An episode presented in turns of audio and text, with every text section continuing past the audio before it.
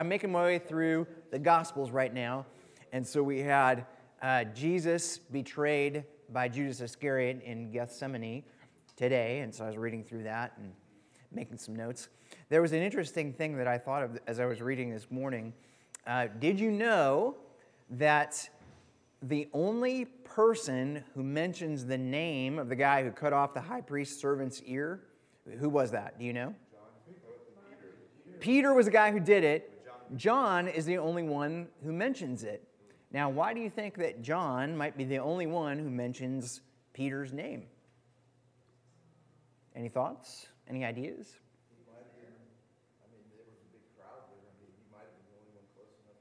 Maybe he's the only one who saw it. Certainly possible. Well, I read a book a couple of years ago called Jesus and the Eyewitnesses by a man named Richard Bauckham. And he suggests that because John's gospel was written last, it was the last one written in terms of the chronology, that it's possible that John told that story after Peter had already died. And so he includes the name because now Peter has nothing to fear for being arrested or charged with this violent incident. Uh, so the other gospel writers were protecting Peter because he was still alive at the time that they wrote their gospels. But by the time John wrote his gospel, Peter was dead, and so he included Peter's name. Now, again, it involves some speculation, but um, I thought that was a plausible, a plausible reason for why that might be included. Because if anyone, you might expect Mark to include that detail, because most of us believe that Peter was the primary source behind Mark's gospel. So I always thought, oh, well, it's probably Mark that mentions it, but it's actually not. It's John. So, anyway, well, read your Bibles, and uh, these little things will come to mind, and you can think and write notes. If you want somebody to read it with, uh, we've got a number of us who are reading it on the YouVersion app. A number of you in this classroom, and then some from the other class have joined up on there, and we're friends, and I see what you're reading, and you see what I'm reading, and we can keep each other accountable and encouraged. So I encourage you to do that. Well, hey, this week we are on 1st and 2nd Samuel, the theme of which is longing for a righteous king. The uh, attendance book is making its way around, so if you would please sign that, we'll get it to the ladies in the office on Monday. Okay, where do we begin? On Saturday, October 9th, the top ranked football team in America, the Alabama Crimson Tide, faced off against the unranked Texas A&M Aggies. Alabama had won 100 games in a row against unranked opponents. Texas A&M coach Jimbo Fisher had never defeated a top ranked team. His record was 0 6 against number one ranked teams, and his name is Jimbo. After Texas A&M jumped out to an early lead, Alabama roared back, scoring 21 straight points to go up 38 to 31 with 5 minutes left to go. 2 minutes later, Texas A&M answered back with a 25-yard touchdown pass which tied the game at 38 all. In the end, the game was decided by one of the smallest players on the field. Senior place kicker, kicker Seth Small from Katy, Texas. When it mattered most, Small came up big, hitting a 28 yard game winning field goal as time expired. The next day, sports writers called this a blank versus blank matchup. David versus Goliath, right? Good. The story of David and Goliath is such a well known, iconic story that it's part of our common vernacular, from sports to politics and everything in between. But do you know the rest of the story, as Paul Harvey used to say? Do you know what led up to that famous showdown between David and Goliath? Do you know what happened to David after he killed the giant Goliath, armed only with a sling and five smooth stones. Do you know what happened to the king who watched this confrontation from the comfort of his tent? Do you remember his name? Saul. King Saul. Well, this morning we're going to look at the books of 1st and 2nd Samuel. Now, the question you might be wondering is why would we look at both of these books together? Well, originally in the Hebrew text, this was one book. It became two books when the Old Testament was translated into Greek. Who knows what the name of that is? The Greek translation of the Old Testament. The Septuagint. Do you know why it was called the Septuagint?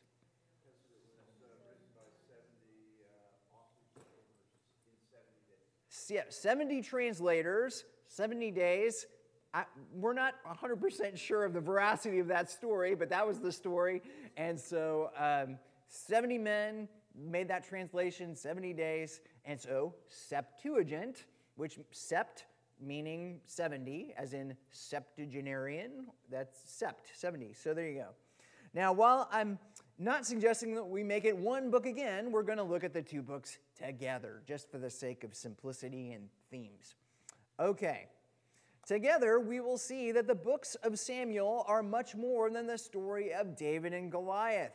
And hopefully, while still appreciating the VeggieTales version, we'll see that this is much more than Dave and the giant pickle, a lesson in self esteem. Samuel is about a God who loved his people so much that, in spite of their sin and rebellion, he sent them an anointed king.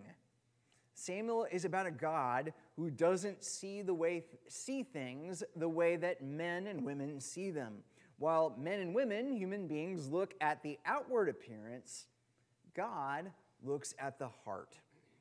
Samuel is about a covenant promise, the promise of a son of David whose kingdom would know no bitterness, strife, and bloodshed. All these things which we read so much about in the books of Samuel. So, where do we begin? Before we get to the text itself, we'll look briefly at the questions of authorship and structure. All right, authorship. Like the other historical books that we've looked at so far, Joshua, Judges, Ruth, Samuel was written by an anonymous author. Now, you might be wondering wait a minute, isn't the book called Samuel? Wouldn't Samuel be the author? Matthew, Mark, Luke, and John were written by Matthew, Mark, Luke, and John, so why wouldn't Samuel be written by Samuel? Good question. While we may be tempted to jump to that conclusion, the text itself eliminates Samuel from the running. Samuel's birth is recorded in 1 Samuel 1 and his death in 1 Samuel 25. So while it is possible that Samuel could have written the story of his own birth, that's certainly possible, it is impossible for him to have written about book, events that occurred after his death the entirety of 2 Samuel, for example, happens after he's already dead. So he's out of the running. Further, these two books record many events after the death of Samuel. We talked about that. All right, structure. Samuel tells the story of three individuals. So, 1st and 2nd Samuel, we have three individuals. We have the story of Samuel, who was essentially Israel's last judge. We have the story of Saul, who was Israel's first king. And then we have the story of David, Israel's second king and the founder of Israel's most important dynasty. Okay? That's the, that's the story. Samuel is a book about the transition from theocracy to monarchy. In the past, God had been the king and he raised up human agents Moses, Joshua, the judges, Samuel. But now, leadership would be institutionalized and hereditary. As we'll see, this is not necessarily a positive development.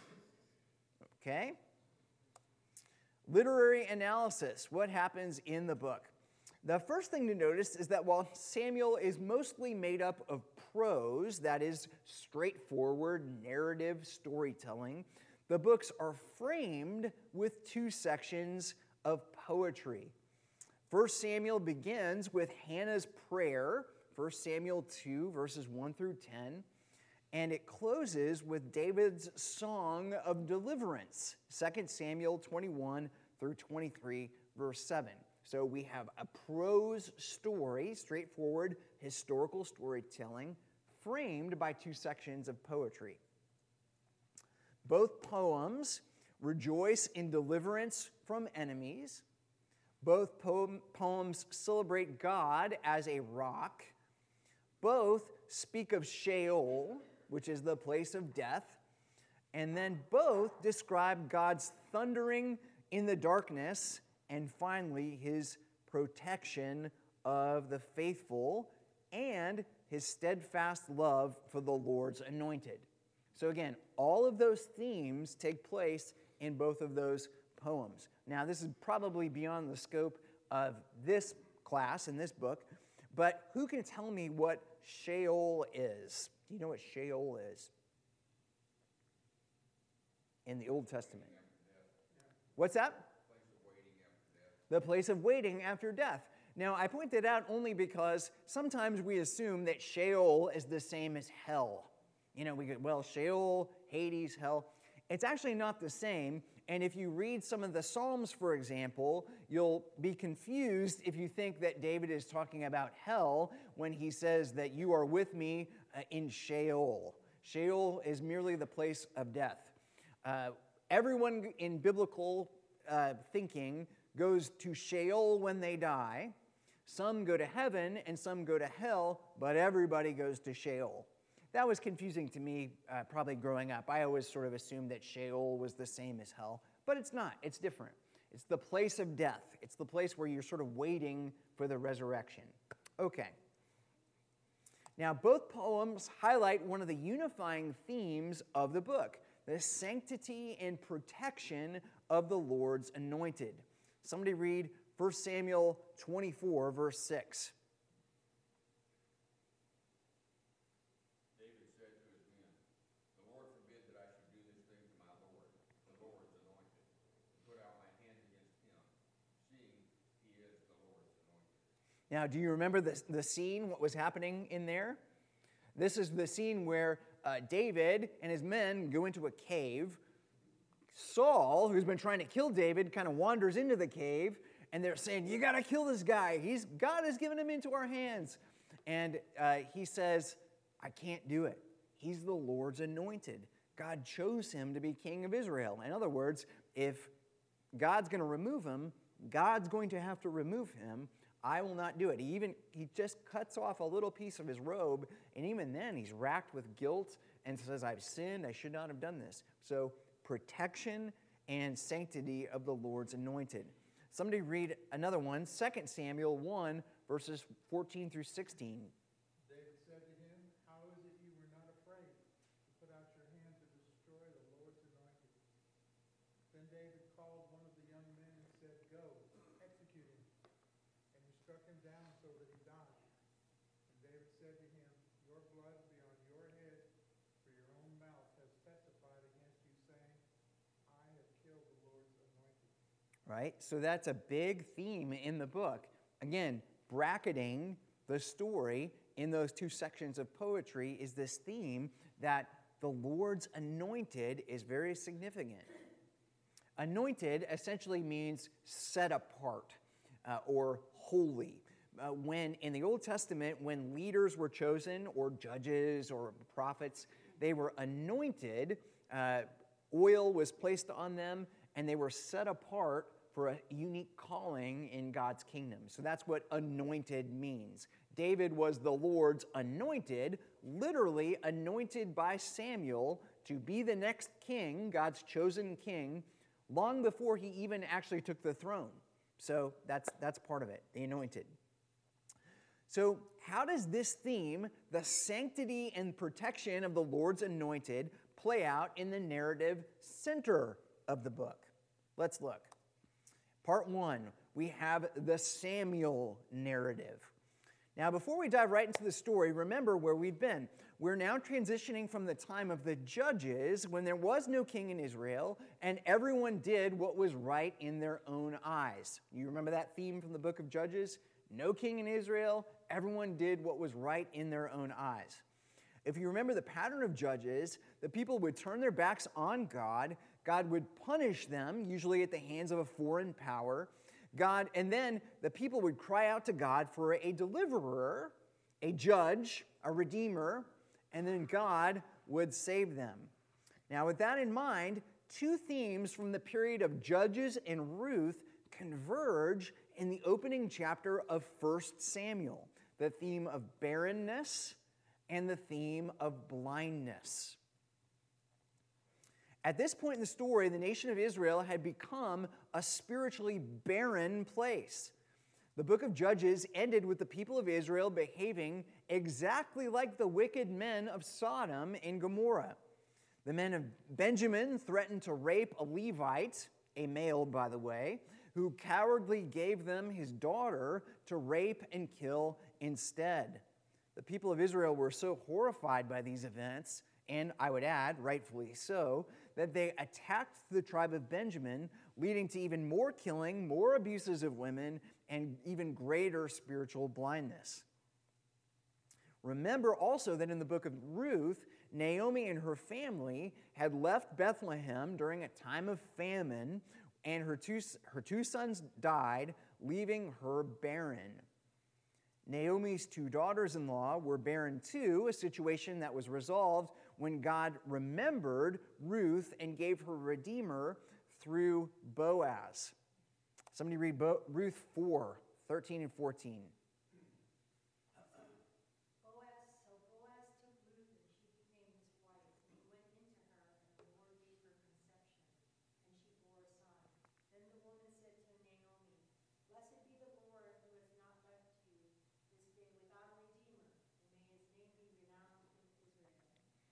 So, those two themes of blindness and barrenness, blindness in the book of Judges, you remember who the last judge was? Samson. What, uh, what happened to old Samson right at the very end? Gouged his eyes out. He's blind. So, Israel is getting more and more blind. The theme of barrenness, very present in the book of Ruth. Uh, there, they have no children. They're trying to get a redeemer so that they might have children. So those are the two themes leading up into, into 1 Samuel. In 1 Samuel 1, we meet another barren woman, a woman named Hannah. Does anyone know what Hannah means in Hebrew? Hannah. It means grace.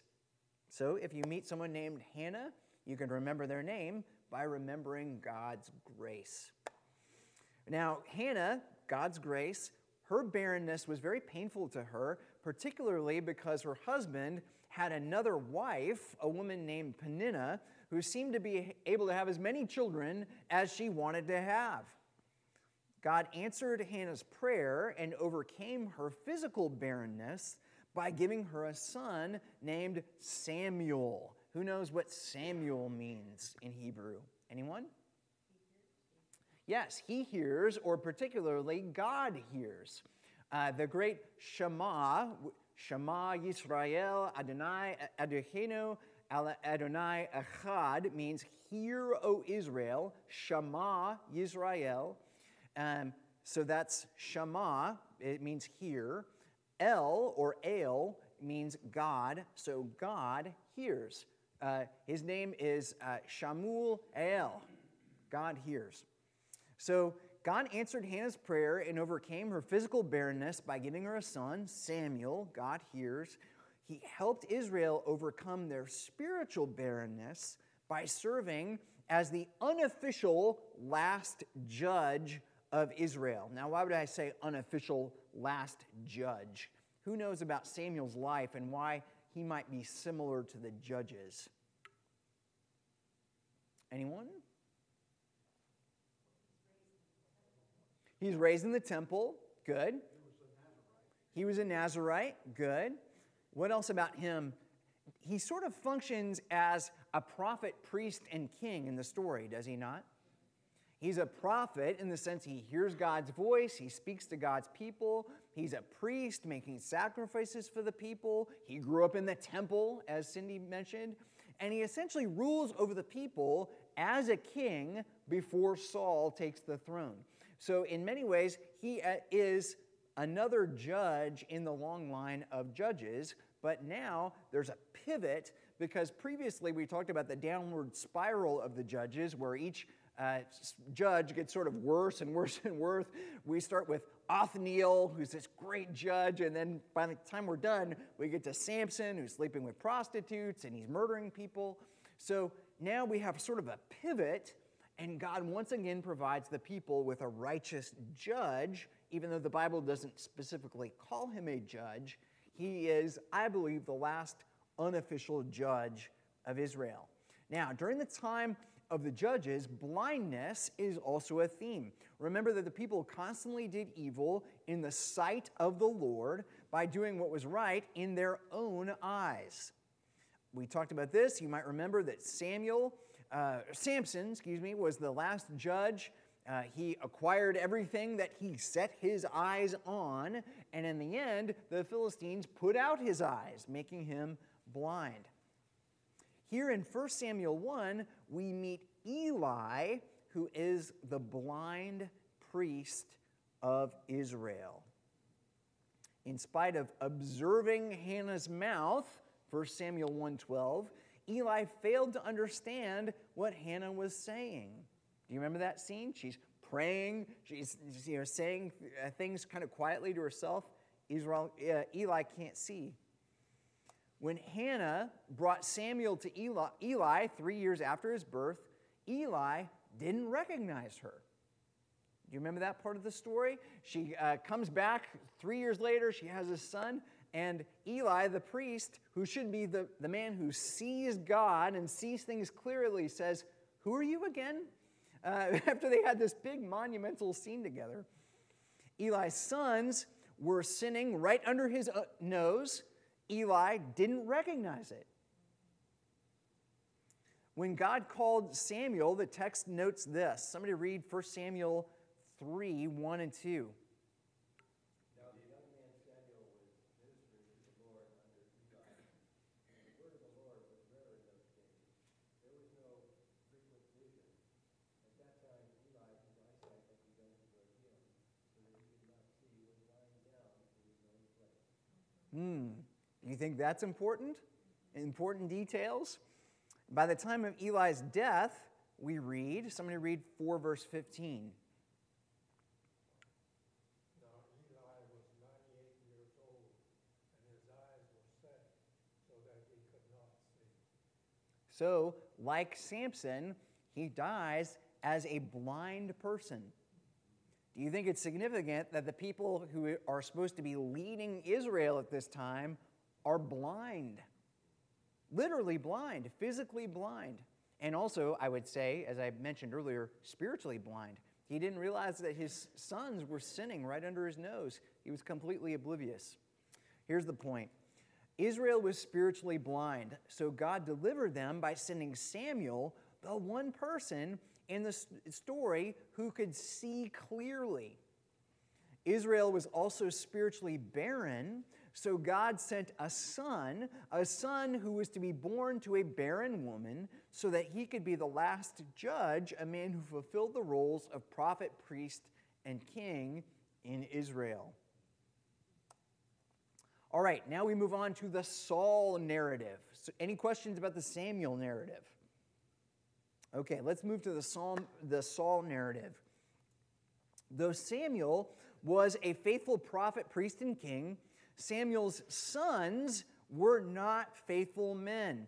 According to 1 Samuel 8, verse 3, they took bribes and perverted justice. Unhappy with the prospect of being led by Samuel's sons, who were very corrupt, the elders of Israel then gathered together and demanded a king to judge us like all the nations. God saw this request for what it really was.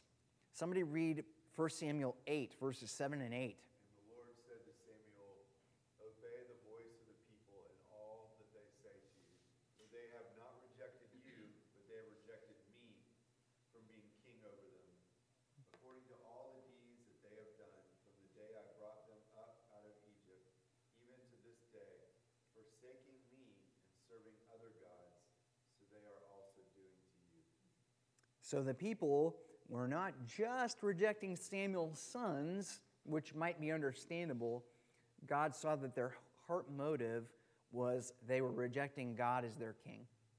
Uh, like many of us today, we want to be like the nations. We want to be like other people around us.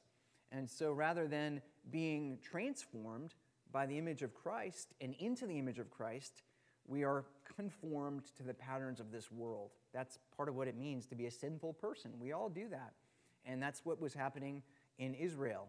So it looks like they need a king, it looks like they need a redeemer. Who, who did the people choose to be their leader? Well, they chose Saul. He was tall, he was handsome, he was athletic. They chose the book by its cover. Is that a good idea? Should we choose uh, the book by the cover? Now, some of you who are were around in that time recognize the picture there. You remember what that picture was? Yeah, the famous, famous, or rather maybe infamous Nixon Kennedy debate. Now, forgetting what you think about Nixon or Kennedy, uh, there was sort of a widely held story that the people who listened to the debate on the radio thought, oh, Nixon won. But people who watched it on TV thought Kennedy dominated because I think Nixon came in, he was recovering from the flu, and he was, he was already kind of a sweaty guy anyway, and not the best looking guy. No offense, Nixon, wherever you are. Uh, but so they saw him and he's sweating and he kind of looked annoyed and he didn't want to be there. And Kennedy was sharp and cool and calm and collected. And so they chose the book by the cover. Doesn't always work out if you ask Israel. Now, initially, Saul had some military success, but he repeatedly made rash decisions, including making an unlawful sacrifice to the Lord. Because of his disobedience, Samuel declared to him, somebody read 13, verse 14. But now your kingdom shall not continue. The Lord has sought out a man after his own heart, and the Lord has commanded him to be prince over his people, because you have not kept what the Lord commanded. In the end, Saul was done in not by his outward actions alone, but by his heart. At one point, Saul tried to explain away his sin, saying, somebody read 16 or 15, verse 21. But the people took of the spoil sheep and oxen, the best of the things devoted to destruction, to sacrifice to the Lord your God in Gilgal. And Samuel said, Has the Lord has the Lord as great has the Lord great delight in burnt offerings and sacrifices, as in obeying the voice of the Lord? Behold, to obey is better than sacrifice, and to listen than the fat of rams. Though, the, uh, though Saul remained on the throne, his kingship was effectively over because he disobeyed the voice of God. In 1 Samuel 16, David was anointed to be the king. So that's the end of the Saul narrative. Kind of a, a rough, rough time for the first king of Israel. Okay, David narrative. David is introduced in 1 Samuel 16. God sent Samuel to Jesse, his dad, and said that one of his sons should be anointed king. Samuel and Jesse were convinced that the oldest of Jesse's sons should be the king, or perhaps the next oldest, or maybe the next, or the next, and the next, and they went right down the line. And in the end, God chose Jesse's youngest son, David. Why is that significant? Why is it significant that God did not choose the firstborn son, or the second, or the third, or the fourth, or right down the line? Yeah, it's going with that very theme that God does not look at outward appearances, but that the Lord judges the heart. Why else might it be significant? Good. Over and over, go ahead, Elizabeth. Uh, well, I was just going to say, often we've had the theme of the elder son is rejected for the younger son, that the younger son is chosen over. hmm Yeah, right. Abraham two, had two sons. What were their names? Ishmael, the firstborn, with the, uh, with the servant girl. And then the second was Isaac. And if you read the book of Galatians, you will see that God chose Isaac and rejected Ishmael. The younger was chosen. We see this throughout the, book, the, the scriptures. Now, I bring that up and point that out because A, it highlights God's sovereignty. We sometimes talk about the doctrine of election, which simply means that God chooses. Now, why does he choose? Why, did, why was David chosen? Well, was it something particularly about David? Maybe. May, you know, we might be tempted to believe that, except as we read the story, we see a lot of David's sins and failings. We'll talk about this. But we see throughout scriptures God chooses his people to be his chosen people. Remember, Israel was God's chosen people, not because they are greater than anyone else, or smarter, or more spiritually minded than anyone else. He simply chooses his people by his grace. It's a mystery, but he's God. And as uh, Paul writes in Romans chapter 9, who are we as the clay to tell the potter what he should or shouldn't have done? He's God. And so there are some mysteries in here to God's providence and election, all these things. And I don't think God intends us to fully unwrap or unpack all of these things. We simply, at the end of the day, have to submit to God and say, Thank God for His grace. Thank God for His mercy. Thank God that often the younger is the chosen person because we, especially as Gentile people, would be completely out of the kingdom of God had not God chosen the weak and the despised and the outsiders to be part of his insider people. Okay? Well, let's keep going. David was a shepherd, but he was also a musician. David became a servant in the royal court of Saul, and eventually he became his armor bearer. In 1 Samuel 17, we have the famous story of David and Goliath. In the story, David, the man of faith, triumphed over a giant named Goliath armed with a simple sling and five smooth stones. So, what is the message of that famous story? Is it be like David and you can defeat the giants or Goliaths of your life? Is it uh, pick up five smooth stones of hard work, determination, bravery, loyalty, and family? Is it every giant has his day? Is it none of the above? Is it all the above? What do you think? None? None? Bigger they are, the harder they fall. sometimes true, sometimes not. Well, I think that those of you who said none of the above have a very good point. It is about God's faithfulness. And yet, on the other hand, uh, we have to remember that the book of Hebrews holds up these men and women of faith from the Old Testament as examples to us. We will never be made right with God by conforming to the examples of these Old Testament people, but once we are made right with God through Jesus, the true hero, the true king, the true redeemer, once we have been brought into the family of God through Jesus Christ, then these ancient people of faith do serve as an example to us. That we can say his bravery was very laudable. The fact that he trusted in the Lord is very important. We can look to him as an example of what it means to be a, a person who follows after and trusts after God. But again, the order is important. Because if the message is simply, be like David, you can do what he did, well, maybe, maybe not. But even if you could do exactly what David did, you would still be separated from God by your sin. All of us would be. And yet, if God defeats the greatest enemy, sin, death, hell, through Jesus, the true Son of David, the ultimate Redeemer, then these people don't condemn us for their faith and their faithfulness. They inspire us that we might live like David, having been redeemed by David's God. Okay? All right, let's keep going. The message is trust David's God. God is our deliverer. God gave David the victory. We can't be like David unless God's anointed fights and wins our battles for us. Now, we said this already, but who is God's anointed? The Hebrew word for God's anointed is Messiah. The Greek word for Messiah is Christ.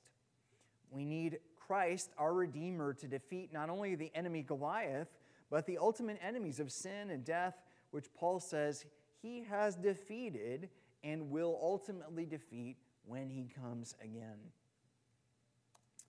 All right, after his victory over Goliath, David became a very popular person in the kingdom. He became so popular, the people wrote a little song about him. Somebody read verse, 1 Samuel 18, verse 7. Saul has struck down his thousands and David his ten thousands. Uh oh. Does that, does that sound like a song that you want to hear? And at first, I bet David heard that and he said, Yeah, I like that. But then he realized, oh, this is not bad. You know, this is not, not a good thing. The song enraged Saul more than a Justin Bieber song on your daughter's Spotify playlist will enrage you. And from that point on, Saul tried to kill David. Jonathan, Saul's son, warned David about the plots against his life since the two of them had become best friends. David fled from Saul, and Saul pursued him.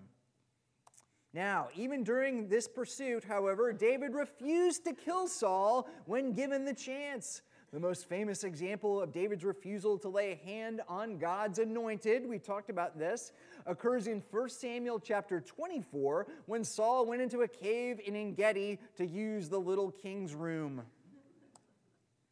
David's men said, God is giving him into our hand. Kill the king. But David cut off a piece of his robe, regretted even that, and said, 24 verse 6,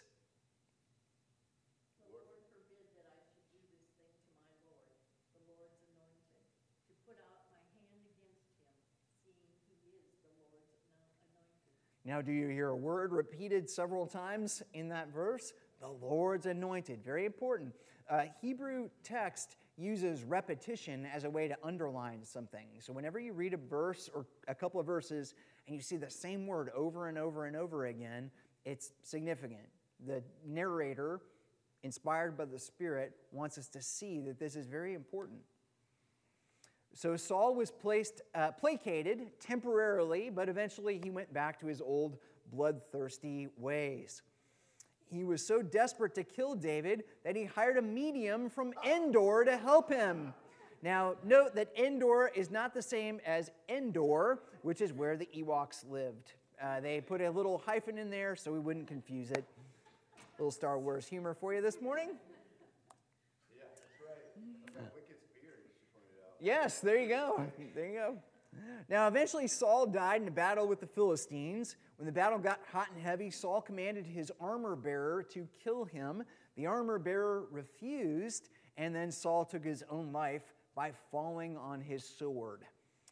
The Philistines cut off his head and paraded it around to celebrate. Jonathan also died in the battle, but not by suicide. He was actually killed by the enemies. When David heard about the deaths of Saul and Jonathan, he was very sad. It's striking that David would have such sorrow over a man who had repeatedly tried to kill him. The only explanation for the sorrow that was in David's heart was that he himself was a man after God's own heart. He took God so seriously and loved God so deeply that he didn't see Saul's faults, he saw him as God's anointed king. With Saul dead, David initially became the king of Judah and finally the lone king over the united nation of Israel. Note that Judah reigned that David reigned over Judah for 7 years and over both Israel and Judah for 40 years. Do you think those numbers are significant? Why or why not? What is significant about the fact that he ruled over Judah for 7 years and the combined kingdom for 40 years. What are, what are some significance of those numbers? Seven is the number that signify, signifies completion. What are some famous sevens in the Bible? days of creation. God created the whole world six days, rested on the seventh day, having completed all his work, we're told in Genesis. He forgives us 70 times 7, which again sort of is the completion exponentially, you know, sort of 70 times 7. What about the number 40? What are some significant numbers of 40? 40 years in the wilderness, in the desert. 40 days Jesus was tempted. What else? 40 days of rain during the flood. Ken, do you have another one? It's about the length of a generation. Good. So these numbers are not every number in the Bible is significant, and you can go a little bit crazy, you know, with trying to find obscure numbers and numerology. But oftentimes the scriptures will give us numbers which are significant. So, in order to paint a picture, in this case, the picture that David's reign over Israel was the perfect reign. Now, again, we'll see the cracks in the armor there as David sins, but he is set up as the paradigm king. Uh, all other kings are held to the standard of King David. That will be important later as we learn about the king who would come, who would be the son of David. Okay? But hold that thought. After Saul died and David assumed his rightful place as king of Israel, he decided to build a temple, a permanent house for the Lord. The Lord reversed things, however, and made a covenant with David. The Lord promised that he would give David a house and a son who would be king forever. Do you see? So David says, Lord, I'm going to build you a house. And the Lord says, Not so fast. I'm going to build you a house. And when he says house, he doesn't just mean, you know, four walls and a sunroom and a pool in the back. He means a household, a generation. Somebody read 2 Samuel 7, verses 13 through 16. He shall build a house for my name, and I will establish the throne of his kingdom forever. I will be to him a father, and he shall be to me a son. When he commits iniquity, I will discipline him with the rod of men, with the stripes of the sons of men. But my steadfast love will not depart from him, as I took it from Saul, whom I put away from before you. And your house and your kingdom shall be made sure forever before me. Your throne shall be established forever. Good. Now, as is common in biblical prophecy, there's immediate fulfillment and then there's consummate or ultimate fulfillment. On one level, this is fulfilled by David's son Solomon. Solomon did build the temple, and when Solomon sinned, God did discipline him. But on another level, there is a son of David who would establish the throne of David forever. Solomon, as successful as he was, and he was a very wealthy, successful king, brought much peace to the nation of Israel, he didn't fulfill that part of the covenant promise. No human being could fulfill the promise of a king who would reign forever. Or perhaps I should say, no mere human being could fulfill the promise of a king who would live forever. That's why the people of Israel were looking for the son of David, the anointed one or Messiah, who they believed would take the throne of David and give Israel everlasting peace and an everlasting kingdom. Somebody read Matthew 9 27. As Jesus passed on from there, two blind men followed him, crying aloud, Have mercy on us, son of David. Son of David, loaded term. What are they talking about? They're talking about the one who would fulfill the covenant that God made with David. Son of David. They're saying he's the Messiah, he's the king, he's the one that we're waiting for. Somebody read Matthew 12, verse 23. Same, same thing.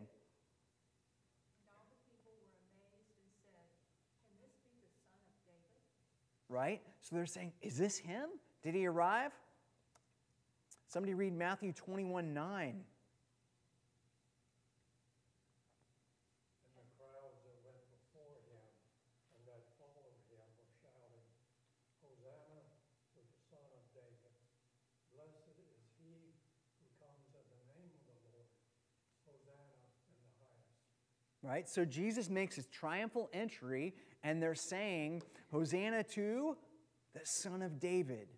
They're expecting him to be the Messiah, the king who would fulfill God's promises uh, to David. I'll read the next one from Luke 1. We read, And the angel said to her, to Mary, Do not be afraid, Mary, for you have found favor with God. And behold, you will conceive in your womb and bear a son, and you shall call his name Jesus. He will be great and will be called the Son of the Most High, and the Lord God will give to him the throne of his father David.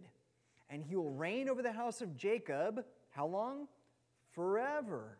And of his kingdom there will be no end. In the New Testament, Jesus is the ultimate fulfillment of this covenant with David, which is not in itself a new covenant, but a further revealing of the substance of the covenant of grace that God made it, that made its first appearance in the Garden of Eden. You know, we'll skip through this a little bit because we're running out of time. But who remembers the covenant that God made with Adam and Eve in the Garden of Eden? Do you remember? What's that? Don't eat the fruit. They eat the fruit. Then what happens? Genesis 3:15.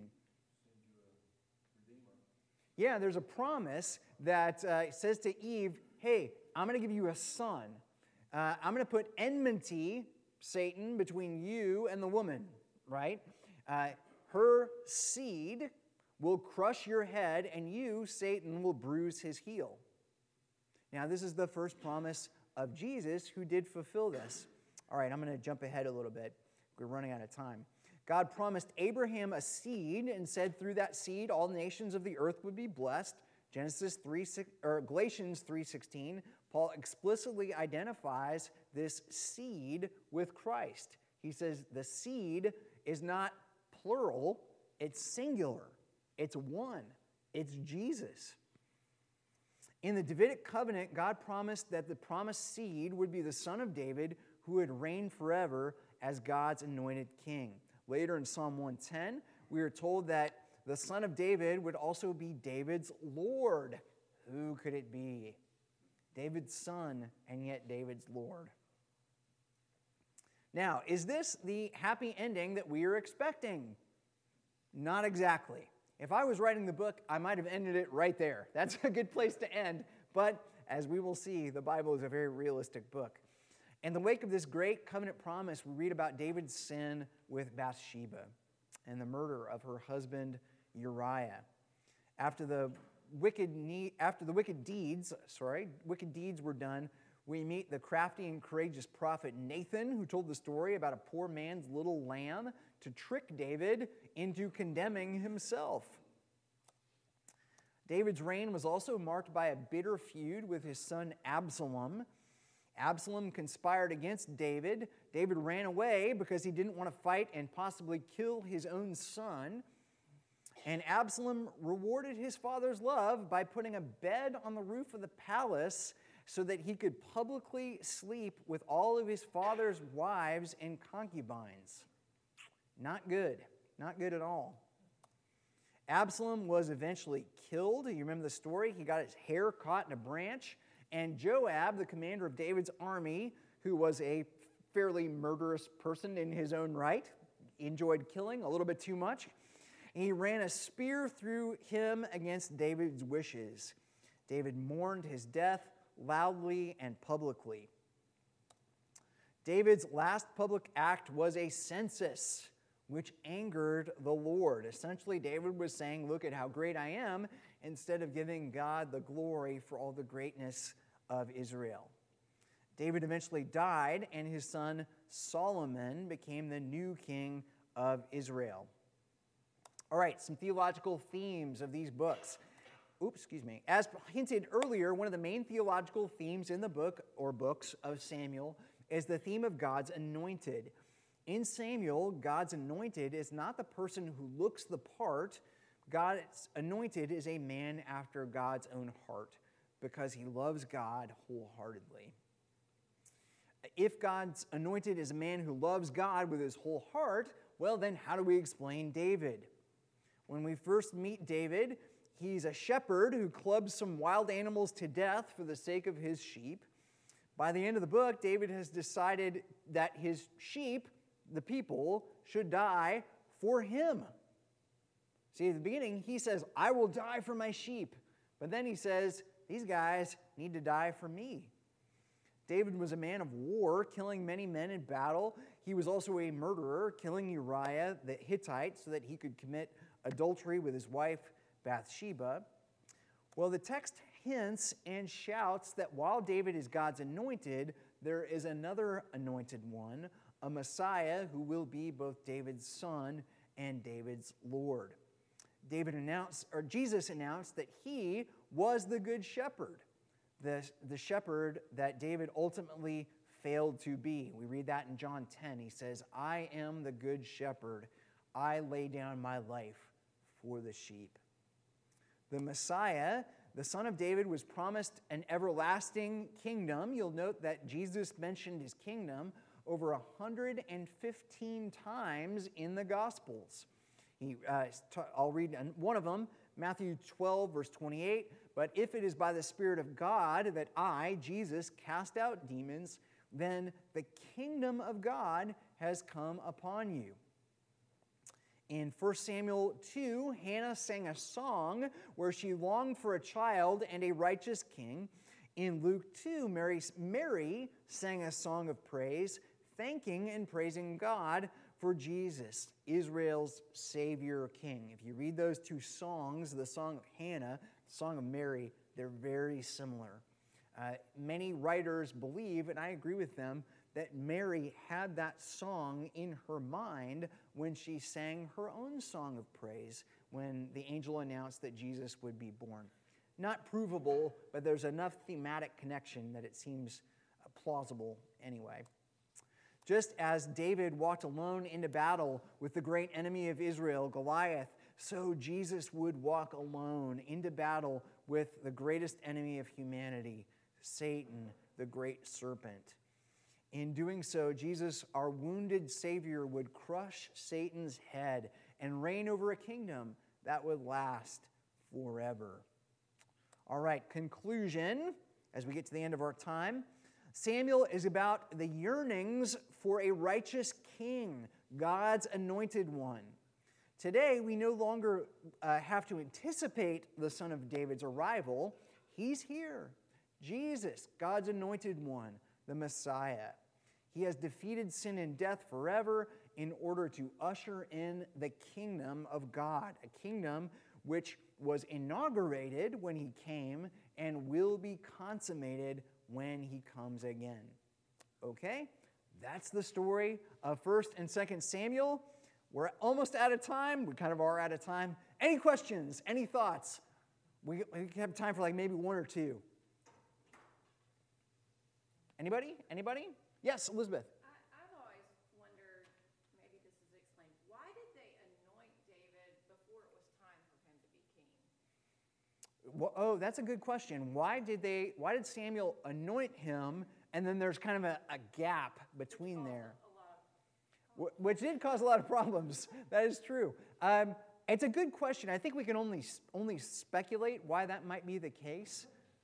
Uh, any, anyone? Any thoughts? Any ideas? Dave, what do you think? I think maybe that the Christ would suffer. That's the great mystery, is that the Christ would come to suffer, and that David was a Christ, and so he was also unrecognized as king for a long part, sort of recognized as, as type of Jesus' earthly ministry. Did everyone everyone hear that? Um, that was a better answer than I would have get, given. Well done, Dave.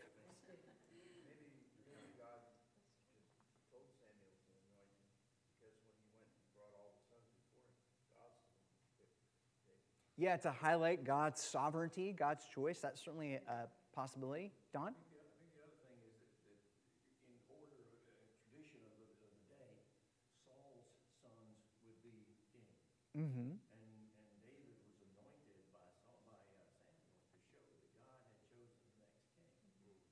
And, and sort of thing. Yeah, that's a good point. Otherwise, you could maybe rationalize that somehow, well, the Israelite people were unhappy with Saul, so they kind of made the change.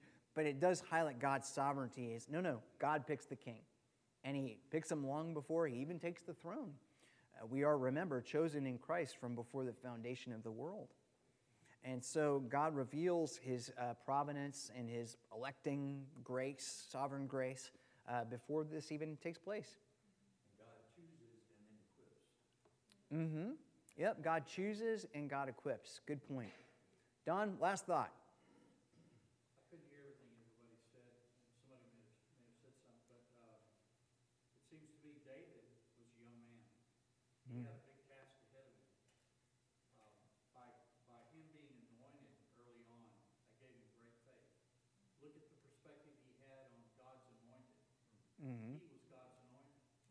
I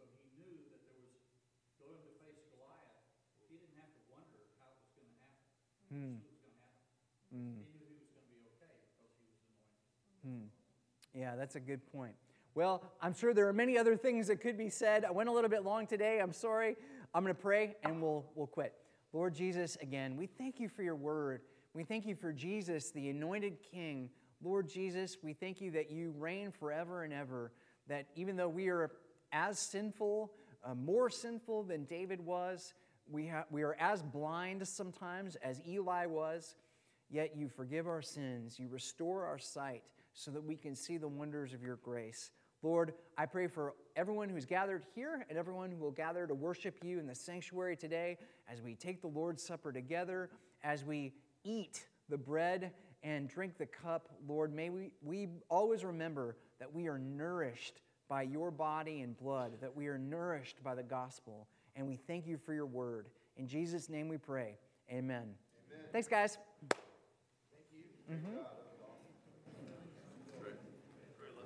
Oh, thanks. Thanks, Kip.